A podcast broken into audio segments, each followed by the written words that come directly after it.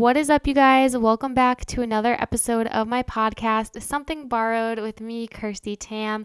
This week's episode is episode number 10. I cannot honestly believe it, but I'm so excited. I love making these podcasts.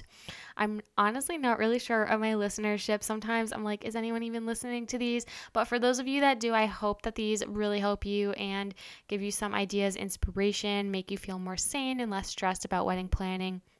But, anyways, for this week, episode number 10, I'm going to change it up a little bit and share with you my top 10 budget saving tips. Maybe these aren't like the best top 10, but these are the ones that I just thought of when I was thinking back on planning my own wedding and thinking about wedding planning in general, what I tell clients, what I've written blog posts about, done YouTube videos about, and stuff I have coming in the future for how to save money. So, I also did just want to mention that I do have a YouTube wedding series and I call it Wedding Wednesday. I do it every Wednesday, released at 3 p.m., same day as this podcast. I also want to disclose that I might be recycling some information between these fl- platforms, but that's because I just want you guys to get the information and the type of media you like, whether it's watching a video, listening to a podcast at work, on your commute, in the morning, getting ready, cleaning, whatever it is, whenever you're listening to it. But I did just want to say for those of you who don't know, I do have that wedding series on YouTube. Sometimes there's things that are easy to see in video form, like DIY tutorials or stuff like that. And all the content is not going to be identical, but sometimes there will be some recycling of material where I'm repeating kind of the same topics just because I think they're really important topics and I just want to make sure I can reach as many people as possible with them. So, anyways, without further ado, let's get into my top 10 budget tips for your wedding.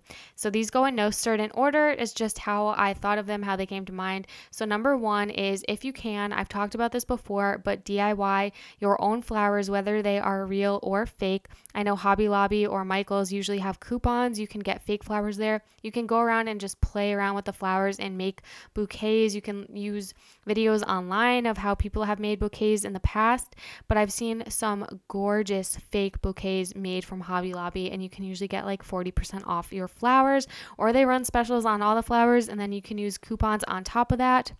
I personally DIY'd my own real flowers for my wedding, and it was less than $300 for all my bridesmaids, bouquets, the centerpieces, the ceremony decor, everything. Less than $300. I bulk ordered from Sam's Club, and the flowers were gorgeous. I've mentioned this before, but I do have a DIY video and a blog post about how I did my flowers for my wedding for my bridesmaids, bouquets, and my centerpieces were super simple, so I didn't do a post about that. I literally just cut roses and put them in some glassware. I think there's pictures of them on my blog. But guys, seriously, if you don't think you can do it, just watch some videos about people who have done it I didn't think I had any floral talent or anything like that. And I did a test run with a bouquet and I was like, you know what? I can actually do this. So go grab some flowers from like Trader Joe's, Stop and Shop, whatever's around you, and just play around with it. See if you can make something that looks nice. If you're doubting yourself, all you really need is some floral tape, some floral scissors, and just a creative I mean, honestly, not even a creative mind. Just play around with it and see and watch some videos or look at some blog posts because you guys can definitely do it and it will save you so much money because wedding bouquets and flowers in general are so ridiculously expensive. I feel like I kind of rambled on about that topic for a long time, so I'm sorry. I'm trying to keep this episode number 10 shorter. I just want it to be to the point of my budget saving tips. So, number two is in lieu of favors, make a donation to a cause. This can be something that you and your future spouse are very supportive of. Maybe it's a humane society, maybe it's a cancer research fund, something that kind of resonates with you guys. And then put a sign up so that your guests know. And you can make something cute, like, you know, in lieu of giving a favor, we decided to make a donation to this cause in uh, this wedding's honor. You can look on Pinterest or on Etsy and find some cute signs about it, but you don't have to disclose the amount. So, whatever amount you guys feel like you can donate to this cause and just let your guests know in lieu of favors, because honestly, who I mean, some people do like the favor, some people expect something, but in this day and age, like so many people just leave the favors on the table, honestly, I've seen. So if you guys actually want to do something for a cause and let your guests know it's kind of on behalf of them, I would definitely suggest making a donation. Number three, so this one is for stamps. So if you guys are planning on sending paper invites for everything, whether that be the actual wedding, your save the dates, your bridal shower, your bachelorette, the bachelor party. If you guys are doing paper invites for all of that, these stamps are going to add up. So the first thing that I would say is is there something that you can do e invites for, like the bridal shower? If you're doing a Jack and Jill, can you do it for that? The bachelorette or bachelor party if your wedding party is not taking care of, you know, sending out invites for that. Um, just anything you can do in e invites for. But I totally get that some people like to keep it traditional and they want to send paper invites for, you know, most things. So I did want to say that my husband found this uh, sale on eBay actually, and it is from the USPS. It is legit. It was forever stamps, and sometimes they run like a 10% off discount. So try Googling that. I'm going to see if I can find the actual link to where I bought these from, but this actually like saved a lot of money and it added up. And another thing on that is if you guys aren't stamps, totally like ask for them for Christmas or birthdays or whatever. My husband asked for stamps for Christmas, so we got like 50 stamps for Christmas. And you know what? Any little bit helps because stamps are expensive nowadays. I think it's like 55 cents. So it adds up. If you guys don't feel bad about asking them for gifts, then totally do that. So, another tip, number four, is for bridal accessories. So, I know you go to the boutique and you try on your dress, and then they put on this gorgeous veil and this gorgeous belt. And then you look at the price tag of the veil, and it's like $250. But you love it so much because you tried it on with the dress and you were in the moment when you fell in love with it. That is exactly what those boutiques want. But I'm telling you guys, there are some amazing veils and belts that you can get from Amazon for under $20. I did a full blog post about this, so I will have that site linked down below. So definitely check that out. But do not buy that in the moment if it's not in your budget and you don't, you know, necessarily need the $250 veil from the boutique because it's literally for one day and the dress is, you know, the dress I get, spend whatever you want on your dress, but the veil and the belt honestly check online do your research before buying it from the boutique because i guarantee you can find something similar and it's going to be the same quality for a lot less. So do your research check out my post on that. Tip number five for you guys is find a baker that does not specialize in wedding cake if you are getting your cake from outside of your venue. I know some venues include it in their cost, but also Costco's does wedding cakes because you can get tier cakes from them and it's not technically a quote unquote wedding cake, but you can design it to look like a wedding cake and it's relatively inexpensive. So if you guys have a Costco near you or a bakery that doesn't necessarily specialize in wedding cakes, it is going to be a lot cheaper and it's probably going to taste better, honestly. Tip number six for you guys is use IKEA and Dollar Tree if you are doing DIY decor. IKEA has great candles, candle glassware, lanterns, florals, everything you could imagine for your decor. And it's all relatively inexpensive. You can order online if you want to place a bulk order and get a one, you know, flat shipping fee instead of having multiple orders. Also, Dollar Tree does order online if you want to order. So I ordered 36 votives for my centerpieces and then you can pick up in store for free and that was $36 for literally like all my centerpieces. So definitely check on their websites. They have some really cute things and they're all really inexpensive.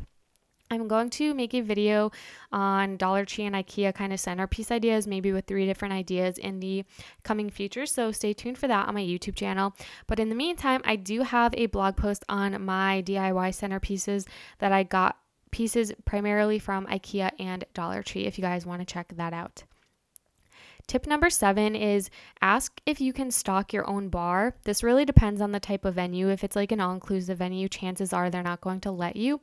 But if it's a more flexible venue or you're doing like a tent wedding and having a caterer, see if you can stock your own bar and then you can buy bulk liquor for cheaper. Or if you just want to do beer and wine instead of not having liquor, that'll save you money too. So it's always worth asking. The worst that they're going to say is no. So try asking because that will save you a lot of money. And tip number eight is buffet versus plated dinners.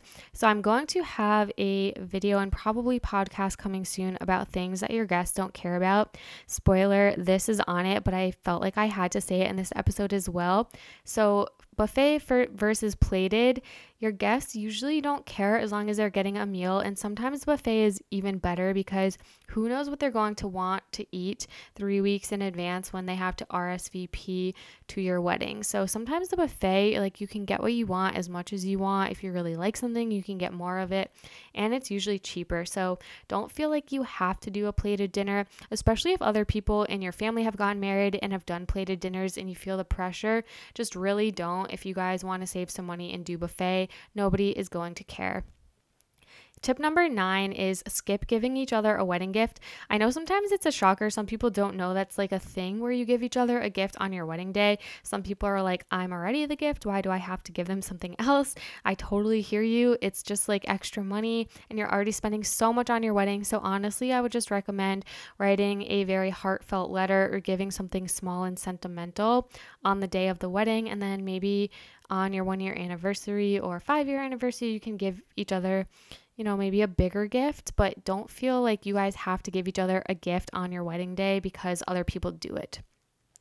And tip number 10, and this one is kind of more just to me. I know other people have used this as well, but if you guys don't know what the Cricut craft machine is, and it's Cricut um, C R I C U T, Google it. So this thing literally saved me. I'm gonna estimate thousands. Like I'm not even afraid to say it. It saved me thousands of dollars. I DIY'd all of my own wedding signs, like literally everything from our welcome sign to our cake table sign, everything you can imagine. I did all of my guest nameplates. I addressed all of my invitations in calligraphy writing with it.